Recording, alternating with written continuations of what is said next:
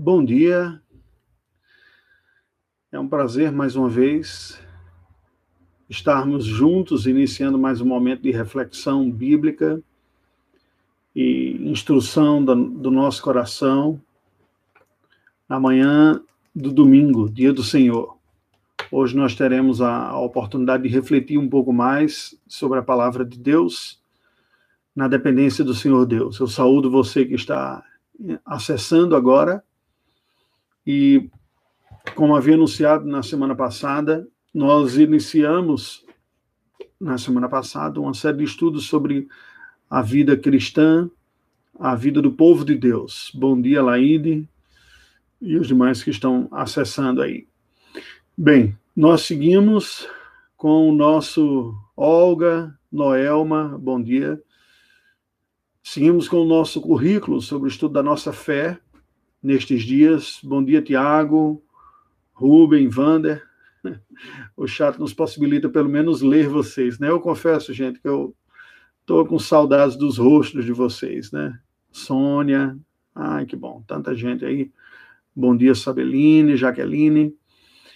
Estou com saudades do rosto de vocês e das interações. Nós não sabemos exatamente qual será o tempo que nós continuaremos assim distantes, né? Mas pelo menos ler um pouco vocês aí traz um pouquinho de alegria ao nosso coração.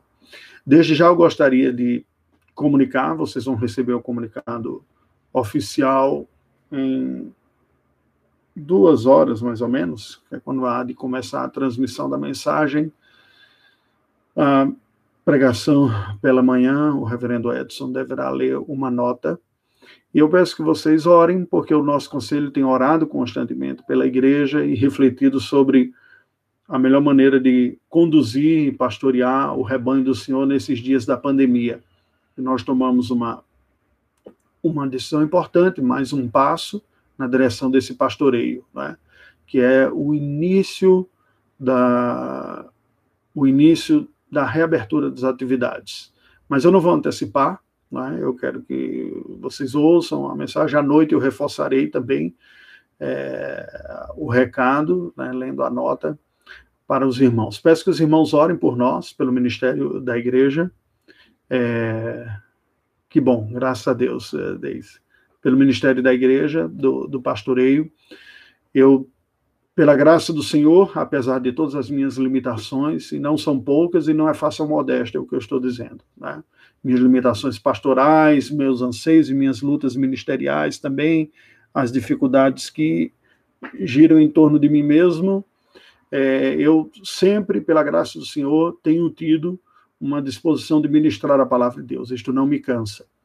Começando a haver abertura para a retomada dos cultos, podem contar comigo de falar quantas vezes foram, forem necessários no, no domingo, pregar quantas vezes forem necessários, se houver uma demanda, um interesse de mais gente, porque certamente voltará com um número mais limitado. Mas peço que vocês orem para que a comissão que vai coordenar tudo isso tenha a sabedoria de como lidar com todo esse processo. Bom dia, Esther. Ai, que bom, de Salinas. Então é um prazer.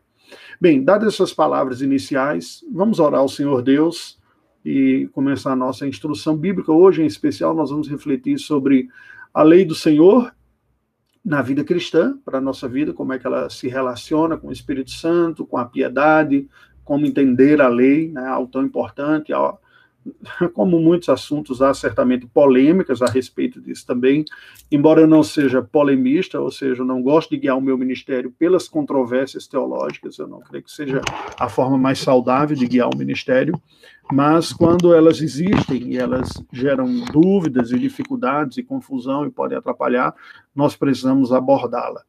Eu espero em Deus ter graça do Senhor para abordá-la de uma forma sensível, né? E pastoral para o bem espiritual de todos nós. Vamos orar ao Senhor Deus.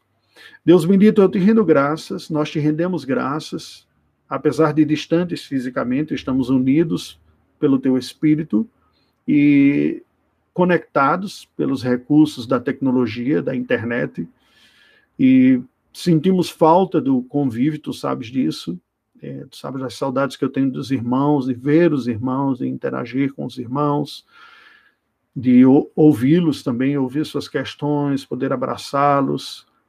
Tu conheces a nossa vida, o nosso coração, sabes as lutas que temos enfrentado, cada um na sua particularidade, alguns mais nesses dias do que outros quanto à sua vida, à sua manutenção, questões de saúde, mas todos nós, em alguma medida, e eu confesso ao Senhor em mim mais do que eu gostaria, estas indefinições, incertezas que são nossas, são humanas, são naturais, elas não são certamente indefinições e incertezas no sentido absoluto, porque tu estás no comando, no controle, presente, passado e futuro estão todos patentes diante de ti, cumprindo um propósito soberano do Senhor sobre a história.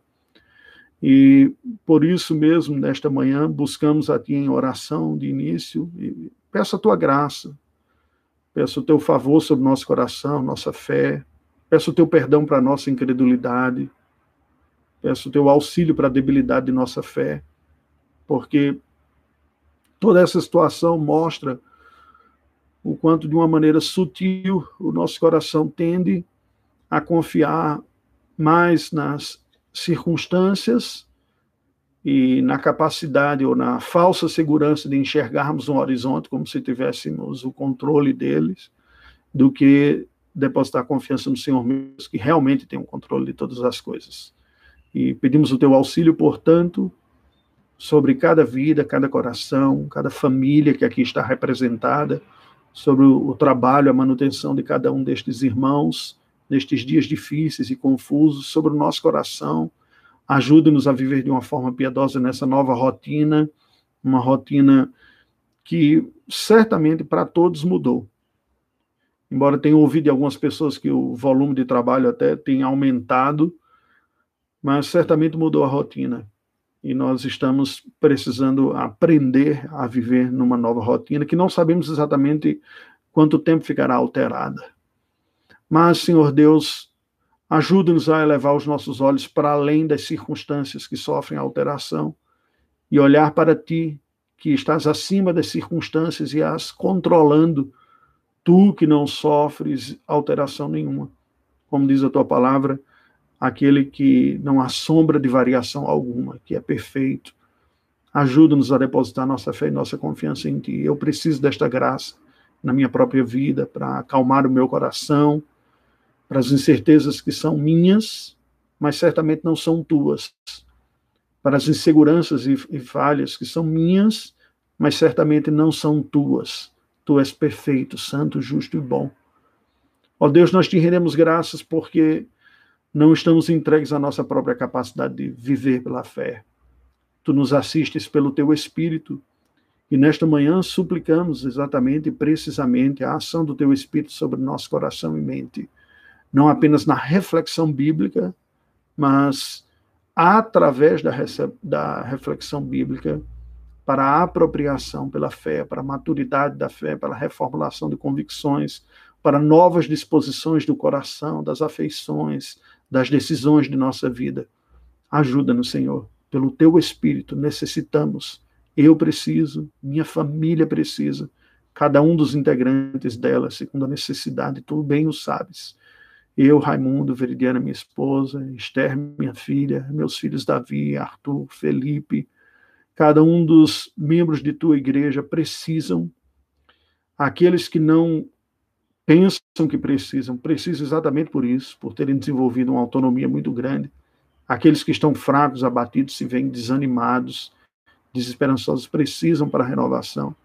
Todos nós precisamos para a piedade, para te conhecermos mais e refletirmos melhor a tua presença. E invocamos esta graça, Senhor, sobre a nossa vida. O nosso conselho, o conselho da primeira igreja presbiteriana de Belo Horizonte, precisa desta graça do Senhor. Os oficiais, a junta diaconal, o corpo daqueles que trabalham. Precisamos todos. Assista-nos em nome de Jesus. Amém, Senhor Deus. Amém. Graças a Deus, queridos. Nesta manhã, como eu havia falado, nós vamos refletir sobre a lei de Deus. Eu gostaria de começar lendo um texto que li ontem, no meu momento de leitura com o Davi, que me chamou a atenção bastante ontem e hoje, há pouco, quando comentava com ele, eu fiz, olha que texto lindo, uh, Davi, esse, um dos mais gloriosos que eu vejo na Escritura Sagrada, e eu gostaria de compartilhar com vocês como base para a reflexão que nós faremos, né? Está em Jeremias, é, capítulo 31, perdão, fazendo um ajuste aqui, Jeremias capítulo 31,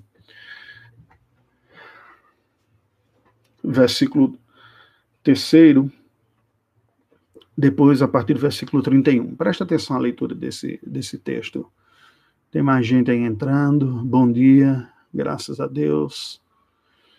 Diz assim, 31:3. De longe se me deixou ver o Senhor, dizendo: Com amor eterno eu te amei, por isso com benignidade te atraí. Eu acho esse versículo um dos versículos mais belos das Escrituras para falar do amor de Deus. A nossa reflexão nesse bimestre do próximo tem como base a, do tema e objeto do nosso estudo, não especificamente só da natureza, mas dos propósitos do Senhor, tem como objeto o, a Igreja de Deus. E eu estava refletindo um pouco, na, ainda pouco antes de, de começar essa transmissão, quando levantei, tomei meu banho, fomos tomar café, eu estava refletindo, pensando, gente, nós experimentamos tantas coisas nessa vida, muitas delas inesperadas para nós, como eu estava lendo ontem com, com Verdiana um, um texto, e o autor dizia o seguinte: quem de vocês imaginaria dez anos atrás que estaria na circunstância que está hoje? é muito curioso, especialmente esse ano de 2020, né? Que alguém brincou daquele fazendo um comentário daquela série de filmes De Volta para o Futuro, né? Tem um, dois e três, em que o, o cientista, amigo do, do ator principal, o McFloy, eu não me lembro direito, e ele teria dito para ele o seguinte: olha, haja o que houver, nunca coloque para o carro ir para o ano de 2020. ele foi para o passado, teve na década de 90, foi para o futuro, ele diz: haja o que houver, não vá para o ano de 2020. claro, num tom de brincadeira, mas quem de nós imaginaria um ano, não precisa ser 10, não, mas o autor falou 10, né? 10 anos atrás nós estaríamos na situação que estamos hoje. Quem imaginaria? Quantos de nós não iniciamos o ano com planos que foram absolutamente frustrados e totalmente diferentes do que nós estamos vivendo aqui? Quantos não estão aprisionados com medo, por receio, com dificuldades na, na vida, por não saber lidar com tantas incertezas? Eu, eu confesso que eu luto com isso. Eu sei que é uma questão, no fundo, é uma questão de fé, de aprender a confiar mais no Deus da providência e descansar o coração nele porque muitas vezes sou tentado a confiar na competência da administração que me é dada. E é, não é fácil harmonizar isso, porque uma coisa é nós falarmos de nossas responsabilidades e competências como mordomos do Senhor, eu acho que eu já comentei aqui, eu creio que essa é uma das melhores imagens para nós pensarmos a vida cristã, em termos uma vida cristã de fato efetiva, e pensarmos como mordomos, para que não incorramos em responsabilidades e Talvez a gente aborde em um outro momento isso, não hoje. Né? Mas é uma maneira de curar o coração de uma série de tentações que tem. Uh, por outro lado, a Bíblia deixa muito claro que é, é Deus quem guia a história, o universo, a nossa vida. Nenhum dos seus planos podem ser frustrados. Todos os dias da nossa vida foram escritos e determinados quando nenhum deles havia ainda. É fácil lembrar desses versículos, memorizá-los, mas muitas vezes nós precisamos pregar para nós mesmos, porque o coração resiste e é incrédulo. E nós tendemos a tirar o olhar de Deus e olhar para algo ou alguém que não seja Deus, para nossa confiança, desejo, plano, e vai, por aí vai, uma série de coisas. Mas o que eu estava refletindo hoje pela manhã é o seguinte: nós podemos ser aterrorizados, e alguns são, né? Com, com medo, o que vai acontecer, alguém da família pode pegar o Covid, vai morrer, o meu trabalho. Eu não estou amenizando nenhum dos aspectos ah, do impacto emocional dessas ah, indefinições, incertezas e possibilidades. Contudo, qual é a realidade mais poderosa que há? E refletindo sobre eh, esse texto, pensando como uma palavra introdutória para a nossa reflexão nesta manhã, né? Às vezes eu começo com um momento assim meio devocional para depois nós refletirmos sobre as questões. Qual é? Segundo a Escritura Sagrada, eu não tenho receio de afirmar que a realidade mais poderosa que existe no universo é o amor de Deus por pecadores. Este versículo diz que de longe se me deixou ver o Senhor, dizendo: Com amor eterno eu te amei, por isso com benignidade te atraí. Com amor eterno. No centro da história existe a execução de um plano de redenção que está baseado no amor. Quando Paulo explica sobre a predestinação, por exemplo, ele diz: E em amor nos predestinou para ele, para sermos santos e irrepreensíveis. Deus tem várias características e vários atributos, e,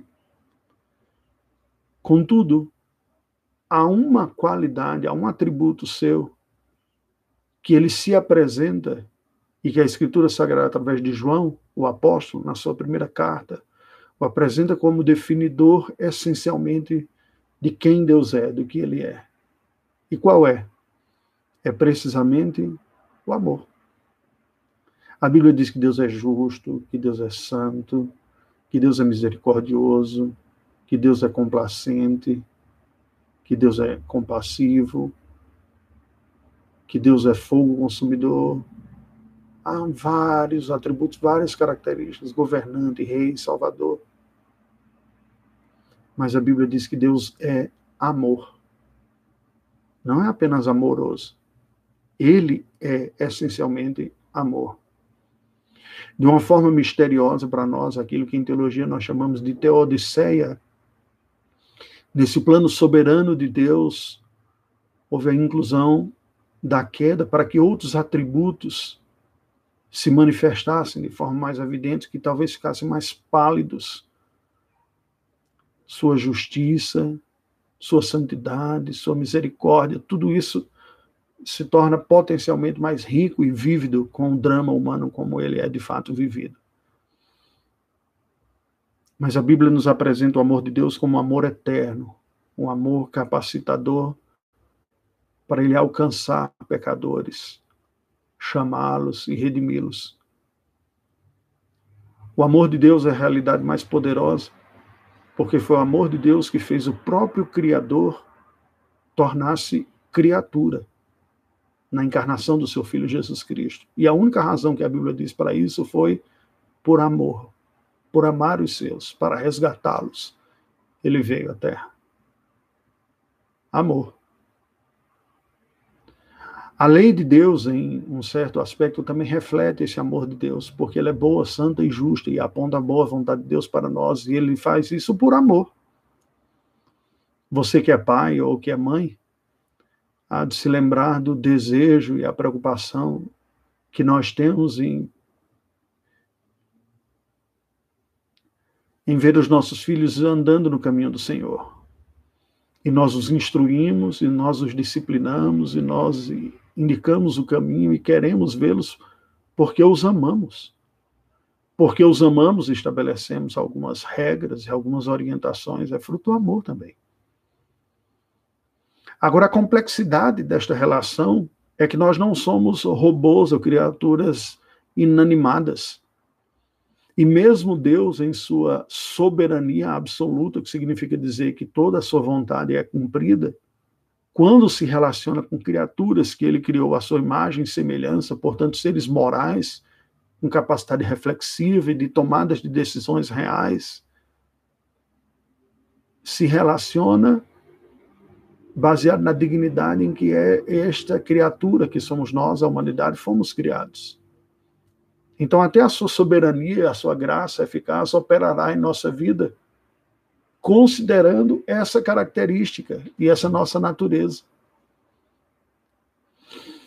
O capítulo 31, nos versículos 31 adiante, e passo a ler também, e comentava também comentava com Davi sobre isso. Normalmente eu não comento, não. A gente só faz uma leitura bíblica de um capítulo.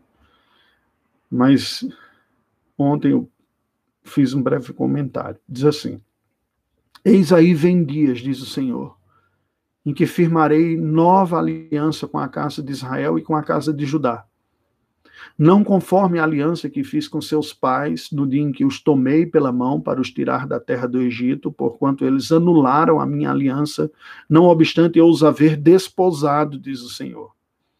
Deixe-me ir comentando passo a passo aqui. Jeremias viveu no período mais difícil da história do povo da antiga aliança, do povo de Deus, o povo da aliança mais antiga, vivendo sobre a legislação antiga. Porque foi o período de maior apostasia, de maior distanciamento, de maior recrudescimento do coração, resistência, cinismo até, quando um período no qual nominalmente era se preservada a fé, as pessoas continuavam falando crer, como se fossem, de fato, seguidores de, de Deus, mas na prática não eram seguidores. Né?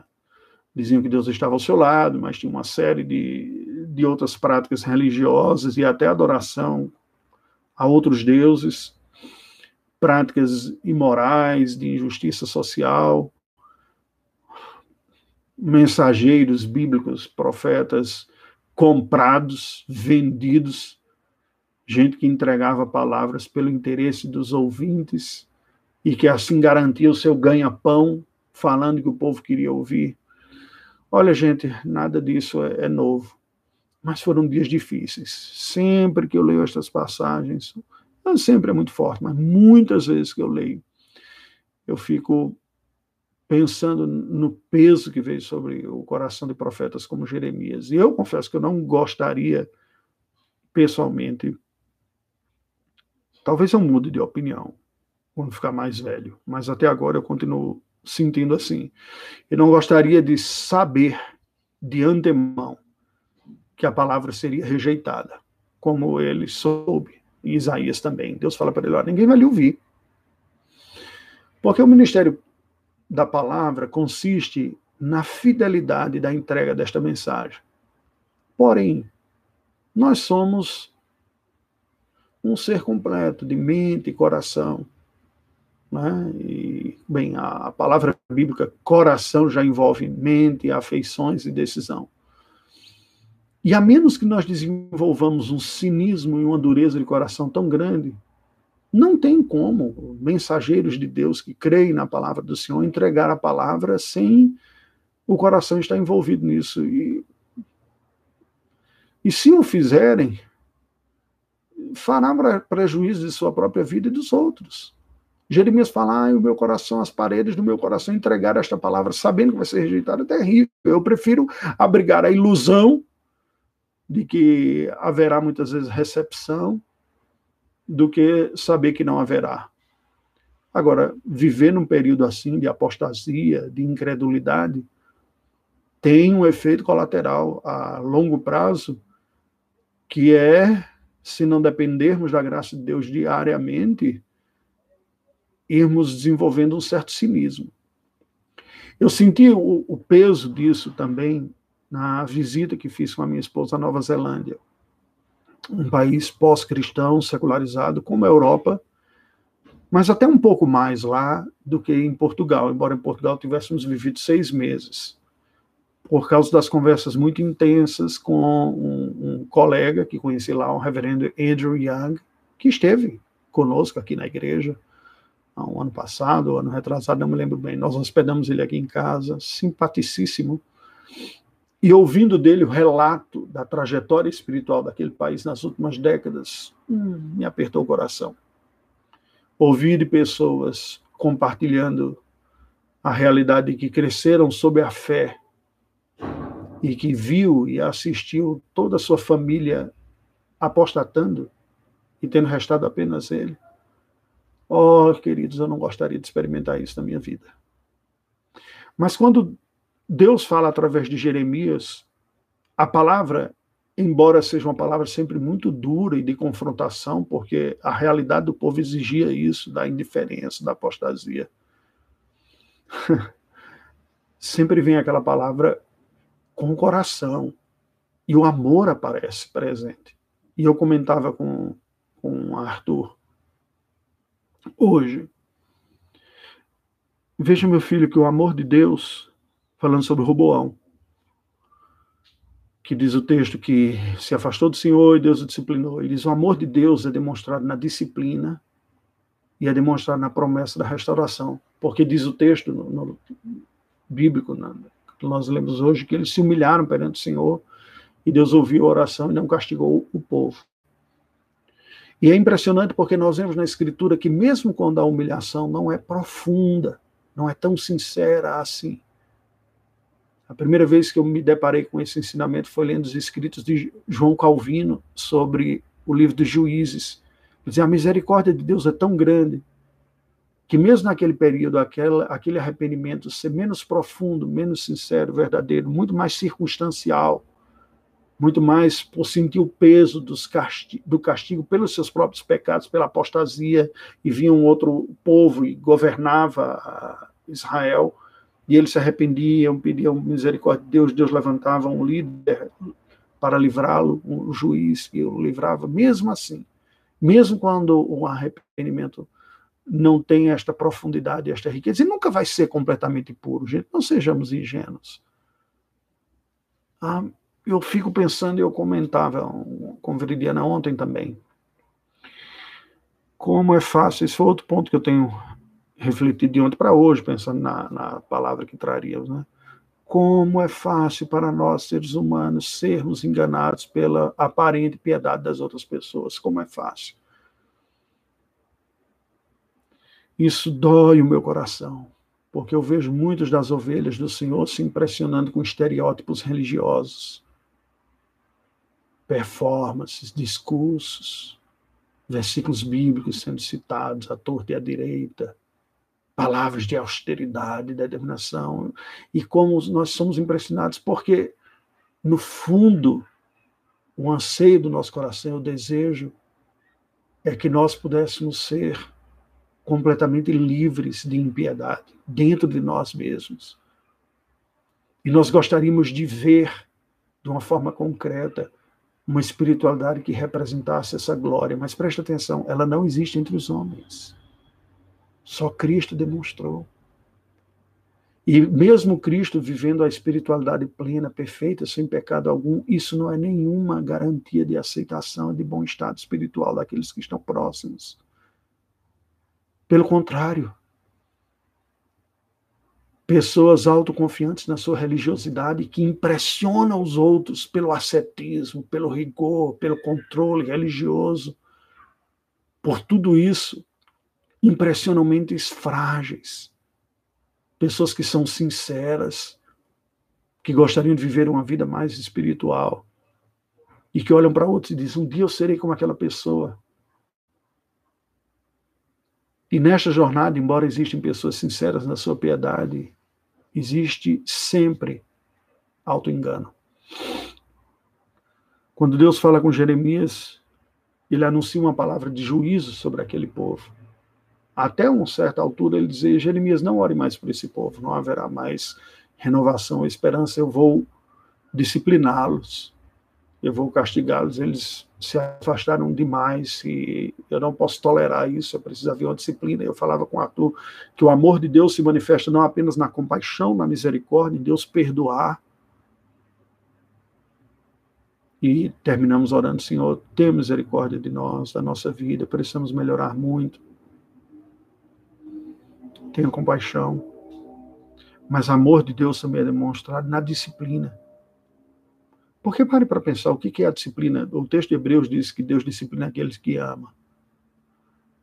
A disciplina é Deus não nos desistindo de nós e não nos entregando a nossa própria miséria, as nossas escolhas erradas. É Deus nos dando um desconforto e a disciplina terá sempre um aspecto de desconforto, e podemos até dizer de dor neste sentido, Mas não é propriamente a parte da, da dor física que conta. O ponto é associar as escolhas pecaminosas e aos nossos erros a uma advertência que não conseguimos perceber naquele momento do mal. E para que isso ocorra, uma interferência externa precisa vir daquele que é a autoridade. E através de um ato disciplinar e, portanto, punitivo, associa aquilo que durante o pecado nós estamos sentindo e percebendo por cegos, sermos ou estarmos no momento do, do, do pecado, da escolha pecaminosa, que enxergamos apenas a mentira da promessa do prazer da associação, o ato disciplinar de Deus com a, a, a dor que vem associada, é fazer a associação para a mente que perdeu essa capacidade de perceber que o caminho do pecado da desobediência, a transgressão da lei, é um caminho mau, é um caminho de, que resulta em dor, em perda.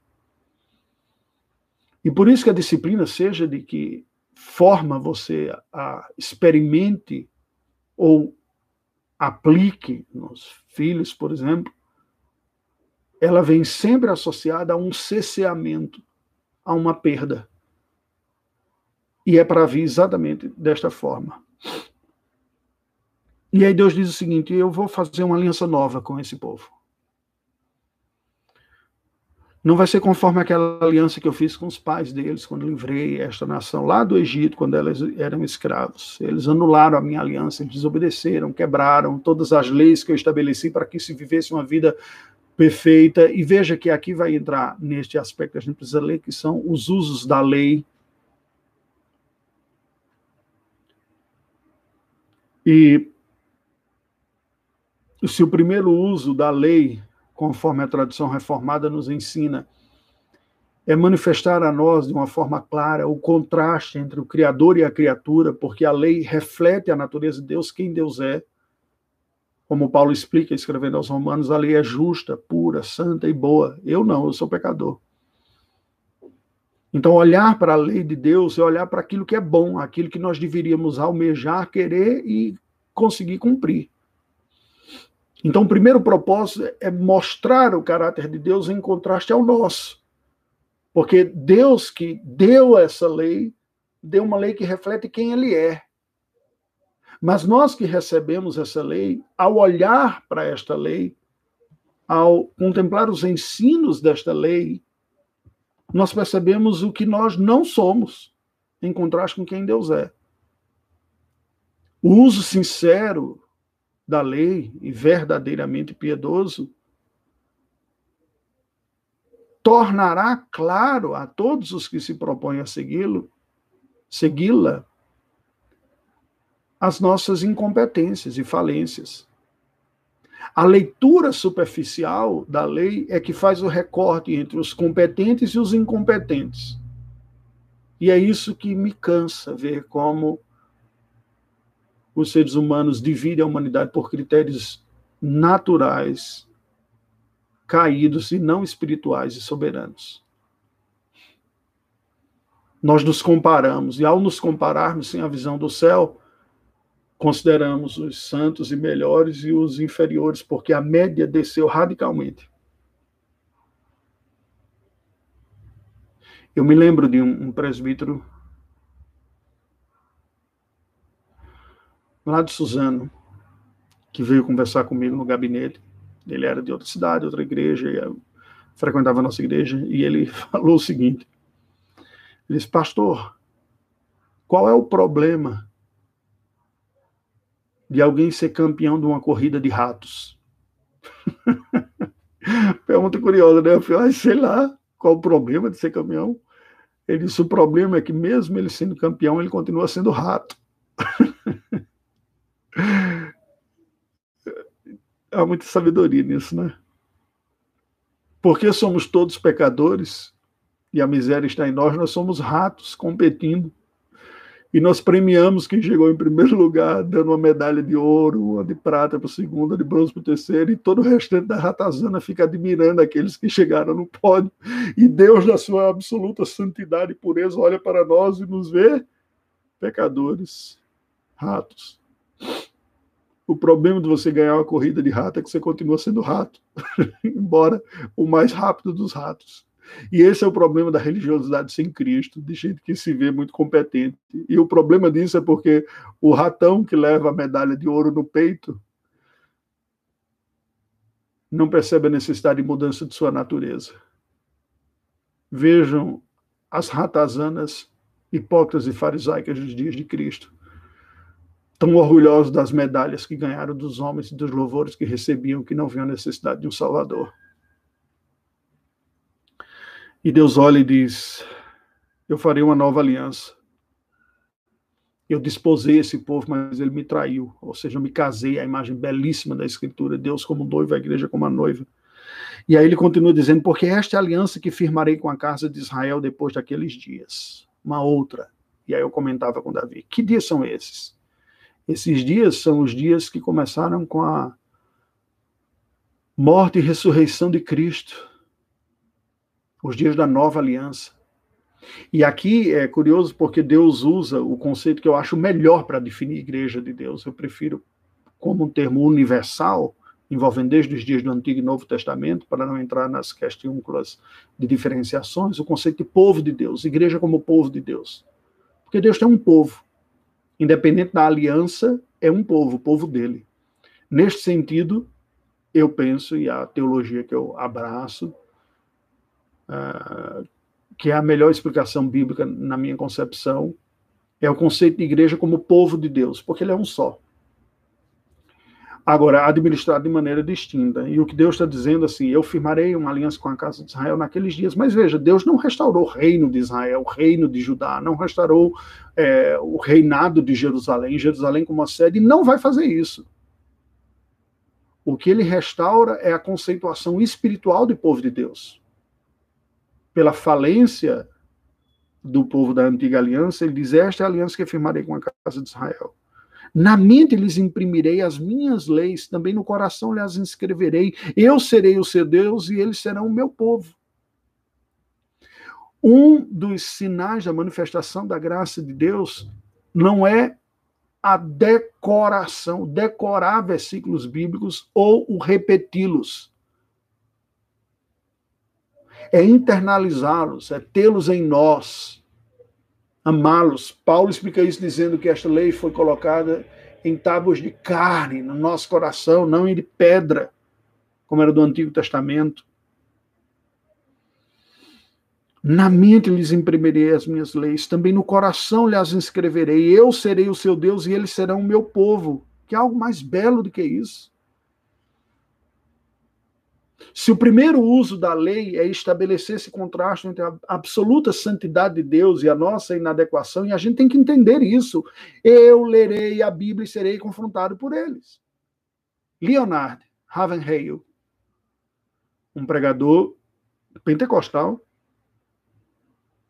salvo engano, foi ele que disse: Hoje eu li a Bíblia e encontrei muitos erros. Todos eles em mim. Todos eles em mim. Quando adolescente ainda eu ouvi um pregador famoso, que depois trilhou alguns caminhos meio estranhos, mas que tinha uma sabedoria muito grande, que disse algo mais ou menos assim, e eu nunca me esqueci. Bendito e abençoado é aquela pessoa e abençoada, ou aquele, né? Bendito e abençoado aquele que tem a capacidade de ler a Bíblia contra si mesmo. E o que ele estava querendo dizer com isso?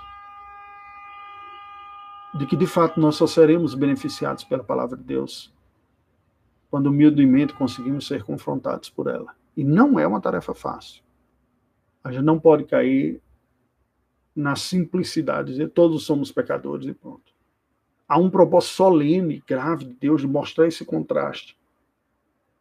Mas o segundo uso da lei, nos diz a teologia reformada, é apontar para Cristo. Aquilo que Paulo escrevendo aos Gálatas diz que a lei serve como um aio, um pedagogo infantil, pedagogos da língua grega, que é um, o, o professor de criança, um mentor Porque ao estabelecer esse contraste, é natural que venha uma espécie de abatimento, de tristeza, e dependendo do nível dessa convicção, até de desespero. Então a lei tem um outro propósito que é apontar para Cristo. E aí presta atenção, porque quando Paulo escreve aos Colossenses, ele diz que a lei do Antigo Testamento era como sombra, mas o corpo é de Cristo. Especialmente a lei cerimonial, porque com lei nós falamos de lei civil, moral e cerimonial. A cerimonial toda aponta para Cristo.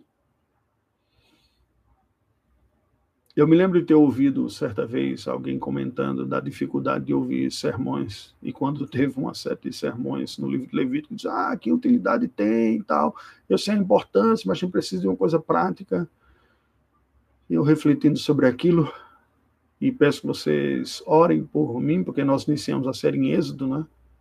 E a segunda metade de Êxodo é muito a cara de Levítico.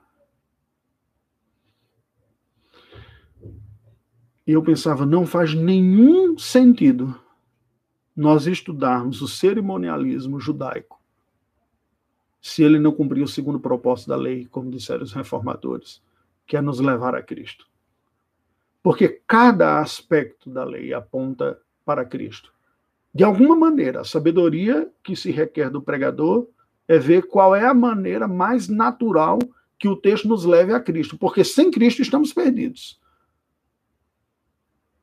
E mais uma vez, me preocupa profundamente o coração ver que muitos de vocês que estão me ouvindo se impressionam com espiritualidades autônomas. Desculpe, falo isso com, com amor, viu? Porque eu ouço as pessoas e vejo os relatos. Me impressiona ver como um ser humano se submete a julgo humano. E não a Cristo que nos liberta. Cristo liberta. Liberta de julgos, liberta da escravidão, do peso da consciência, liberta da impressão dos ratos. As, os ratinhos menores invejando aquele que ganhou a corrida nós deveríamos nos impressionar por Cristo. Com temor que falo isso diante de Deus.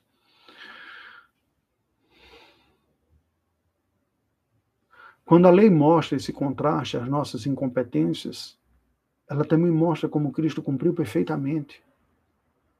Não apenas ele obedeceu tudo, mas como o próprio Cristo já era anunciado e pré-anunciado em tudo, ou figurativamente, ou profeticamente, ou como um tema recorrente, ou como os assuntos pós-explicados, explicados posteriormente por ele, ou como a necessidade latente.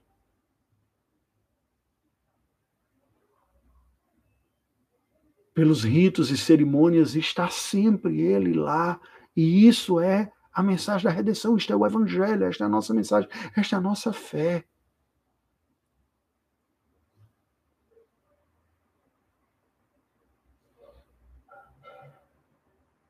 Eu sei que há muitas outras pessoas, até mais qualificadas do que eu, para explicar textos bíblicos e fazer exegeses e que dominam as línguas originais. Eu tenho mais dificuldades. Contudo, Eu me recuso a desenvolver o ministério como sendo simplesmente uma explicação técnica e uma confrontação na vida das pessoas dessas explicações técnicas. Conversava isso há muito tempo, no início pastorado lá em Suzano com um colega meu, e quando nós falávamos a esse respeito, dizia a competência do ministério consiste em falar. Há uma tendência entre os conservadores de dizer: não, nosso papel é falar a verdade. É o Espírito Santo que convence. É verdade. Mas não só são esses dois aspectos no ministério. O nosso aspecto é falar a verdade e é o Espírito Santo que convence. Mas entre uma coisa e outra ainda há ministério. Vejam os profetas e os apóstolos e o nosso Senhor Jesus Cristo, como ele entregava esta palavra. Nós não somos máquinas frias e indiferentes. O coração ardia, pesava. Jeremias falava, não, parede do meu coração. Eu fiz, se eu, Se for para falar tecnicamente algumas destas coisas, eu, eu prefiro não estar desenvolvendo esse ministério. Para dar informação técnica, eu passo um livro. Você quer informação técnica? Quer ter dúvidas? Quer entender de uma forma profunda? Tem muito mais gente competente do que eu. Eu indico um daqueles livros ali, ou alguns outros que estão lá na, na igreja. Você fala qual é a área, e aí você lê e tira suas dúvidas. O papel do ministério não é tirar dúvidas. Tirar dúvidas é um meio para levar o ministério.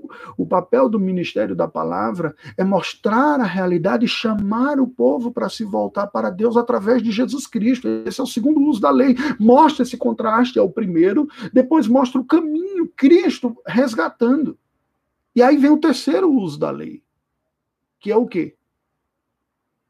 perdoado por Cristo, abraçado a Cristo pela fé, tendo como Senhor e Salvador, nós o seguramos na mão e dizemos para Ele: ajuda-nos a trilhar esse caminho. Nós não temos força em nós mesmos. Nós não somos melhores do que ninguém. Entregues a nós mesmos, nós somos ratos competindo. Mas pelo teu Espírito, pela tua presença, nós podemos esperar mais e mais. E esta promessa desse nível de qualidade maior é dada aqui. Ao ponto no versículo 34 ele dizer: Não ensinará jamais cada um ao seu próximo, nem cada um ao seu irmão, dizendo: Conheça o Senhor, porque todos me conhecerão, desde o menor até o maior deles, diz o Senhor, pois perdoarei as suas iniquidades e dos seus pecados jamais me lembrarei. Não existe nada mais desgastante para quem entrega, e imagino para quem ouve também, do que aquele recado fica batendo. É? Para disso, deixa disso, larga disso, volta para Deus, quero o Senhor, e você fica como um ferrinho, assim, tá? Ferrinho dentista, né? Eu sei quem é dentista nunca gosta dessa ilustração, mas aquela toada o tempo todo, exortando, chamando, chamando, chamando.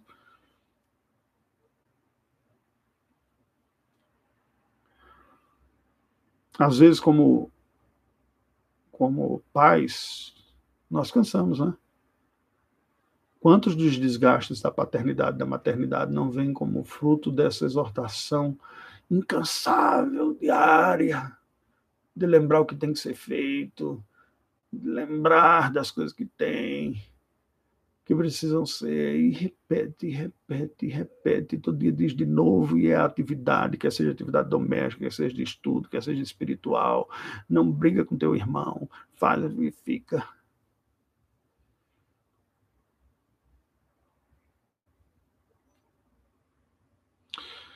Por quê? Porque a transformação espiritual não vem pelo cansaço pelo braço não por força nem por violência, mas pelo meu espírito, diz o Senhor.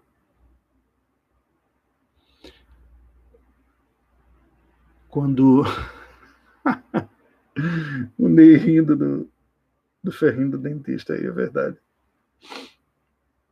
A nossa necessidade é mais profunda de Cristo mesmo, de nos conformarmos a Ele, sermos transformados por Ele. E essa transformação é diária. Essa necessidade é diária. Nós precisamos da lei de Deus, porque ela nos mostra quem Deus é e quem nós somos. E, pelo que eu vejo da palavra de Deus, e que tenho observado na vida da igreja, na minha própria vida, nós não ganharemos se nós ficarmos usando critérios de avaliação comparativa entre nós. Porque Todo dom perfeito e toda boa dádiva vem do Pai das luzes, em quem não há sombra de variação alguma. O melhor de nós, diante de Deus,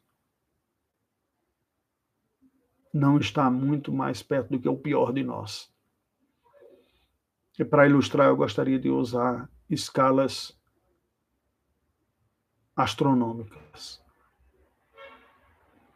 Imaginemos a nossa condição moral como a altura que nós vivemos no planeta Terra.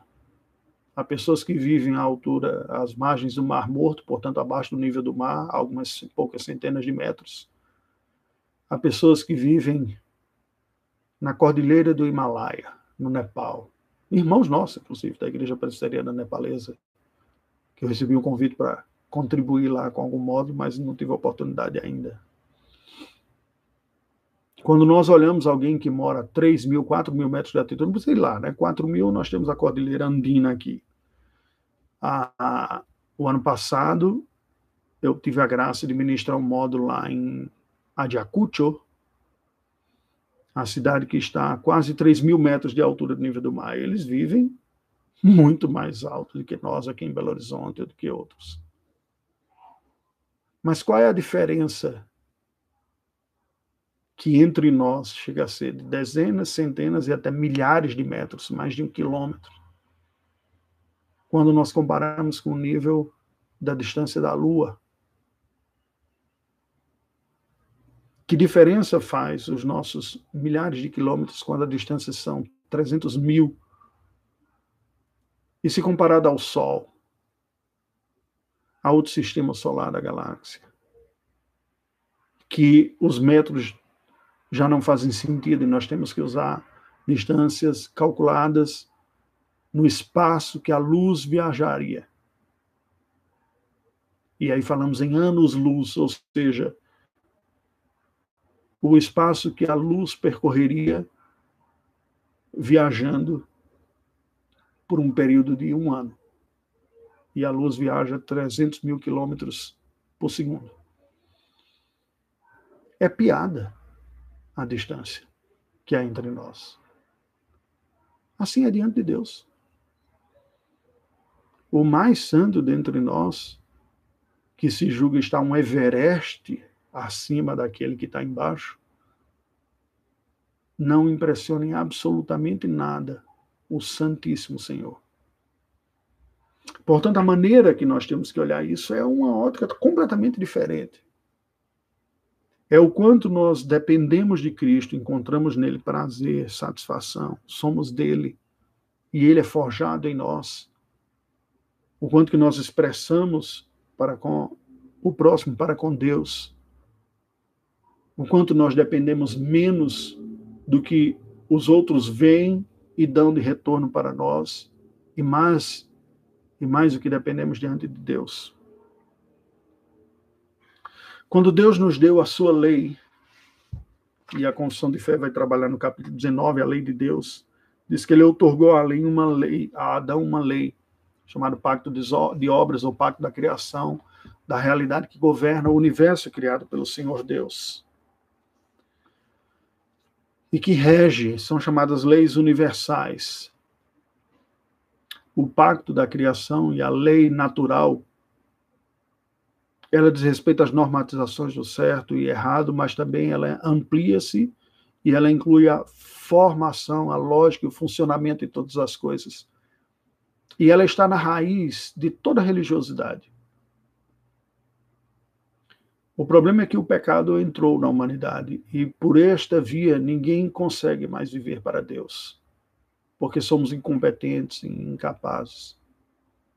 Mas o homem sem Cristo está preso numa roda kármica que muito bem entenderam os budistas, que nesse sentido tem uma visão espiritual até mais madura do que muitas pessoas que se dizem cristãos, porque eles olham e todo o orientalismo tem isso mais profundo. Por isso que a gente não pode ser superficial na compreensão da religião do próximo, nem mesmo na evangelização. Eles olham para o ser humano e veem as incoerências, imperfeições, inadequações e a profundidade dessa luta e reconhece que ela é tão profunda e tão grave que diz o ser humano não dá conta na sua vida, ao longo da sua existência, de superar isso, de vencer isto. E assim, ele precisa voltar num novo formato, que não, a Bíblia condena isso, não é verdadeiro. Nós temos uma vida só, mas essa foi a maneira que eles encararam para buscar alguma solução para a incompetência humana, que é voltar e ele tem uma nova chance. E assim ele fica preso nesse círculo, nesse círculo kármico, que é um ciclo também de tentativa de crescimento, de maturidade espiritual, de aprimoramento, de evolução, de aperfeiçoamento, seja que termo você queira usar. E ao não conseguir, ele retorna novamente e vai ter uma nova oportunidade. E o grande drama é que ele está preso nesse chamado ciclo kármico de lei e recompensa. Presta atenção, porque isso aqui não é uma invenção de religiosidade. Isso é uma expressão de uma mente que pensa e que é honesta consigo mesmo, com a realidade, e que está considerando a lei natural, aquela que Deus rege o universo, que são os efeitos de causa e consequência para tudo, vale para a química, vale para a física e vale para a realidade espiritual também. Mas é apenas um aspecto que não há redenção. Você está preso no ciclo kármico se você fica nesse daqui.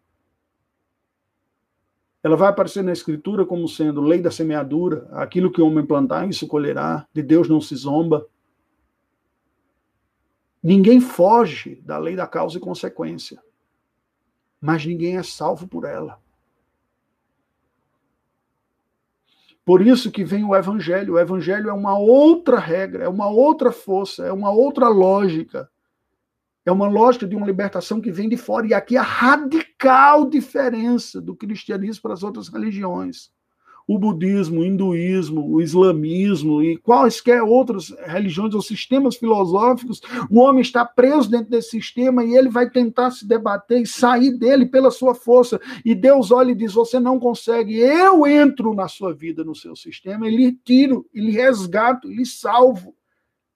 O cristianismo fala de um salvador, que é uma intervenção de fora, mas olha a beleza disso, ele faz por amor e no nível de comprometimento tal dessa redenção que ele entra nessa história, nesse ciclo de prisão de pecado e incompetência humana, assumindo a condição humana, ele mesmo experimentando, se tornando um humano como nós, se tornando como uma criatura como nós, nascendo, experimentando todos os limites, cumprindo perfeitamente a lei em nosso lugar vivendo experiencialmente os efeitos do pecado, à exceção do pecado sendo experimentado em si. Mas os efeitos, sim, no corpo, nas relações humanas. Cumprindo em nosso lugar a lei que seríamos incompetentes para cumprir. E sofrendo em nosso lugar a punição. E assim o resgate vem pela intervenção de fora, entrando no sistema, implodindo ele por uma lógica substitutiva e resgatando, tirando desse, desse círculo. O cristianismo afirma, e a palavra de Deus afirma e reconhece que nós temos uma só vida, não há uma outra chance. E por isso que toda verdadeira espiritualidade é em Cristo. Agora, ao fazer isso, ao nos resgatar, ao manifestar o seu poder, a sua presença, e como Jeremias diz, eu colocarei o meu espírito em vocês, a minha lei, colocarei dentro. Esta presença redentiva de Deus se torna habilitadora e capacitadora para uma nova relação com a lei, que não é a busca de impressionar nem Deus nem os homens por aquilo que fazemos ou somos, mas é fruto de um coração regenerado, desejoso agora de conhecer mais e crescer no conhecimento, na prática da piedade, de glorificar a Deus com a sua própria vida. A lei de Deus é e será para todo sempre a regra perfeita. Ela é eterna. A lei moral representa a natureza de Deus. Nós vamos falar mais sobre isso na próxima semana e ela está resumida nos Dez Mandamentos, e Cristo ainda resumiu os Dez Mandamentos como amar a Deus acima de tudo e, aos próximos, e ao próximo como a si mesmo, resumindo a primeira tábua da lei e a segunda, a primeira regulando a relação de Deus com os homens e a segunda dos homens com os outros. Os quatro mandamentos, primeiro e seis segundos, nos diz. Essa lei chamada de lei moral, Deus deu ao seu povo e à sua igreja, mas tem outros aspectos envolvidos, a lei cerimonial, que diz respeito ao culto e à liturgia, e a lei civil que rege as circunstâncias históricas e que é variável. Mas sobre isso nós falaremos na semana que vem. Vamos orar ao Senhor.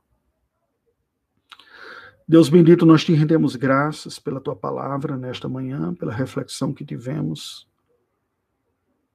Pedimos o poder, a atuação do teu Espírito aplicando a lei no nosso coração, fazendo a mudança profunda de nossa alma, nos comunicando a Cristo, nos unindo a Cristo, nos fazendo se render a Ele, pelo poder do Teu Espírito.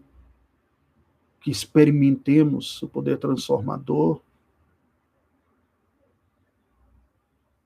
do Teu Espírito e da Tua palavra em nós, em nome de Jesus. Amém. Deus nos abençoe. Até a semana que vem.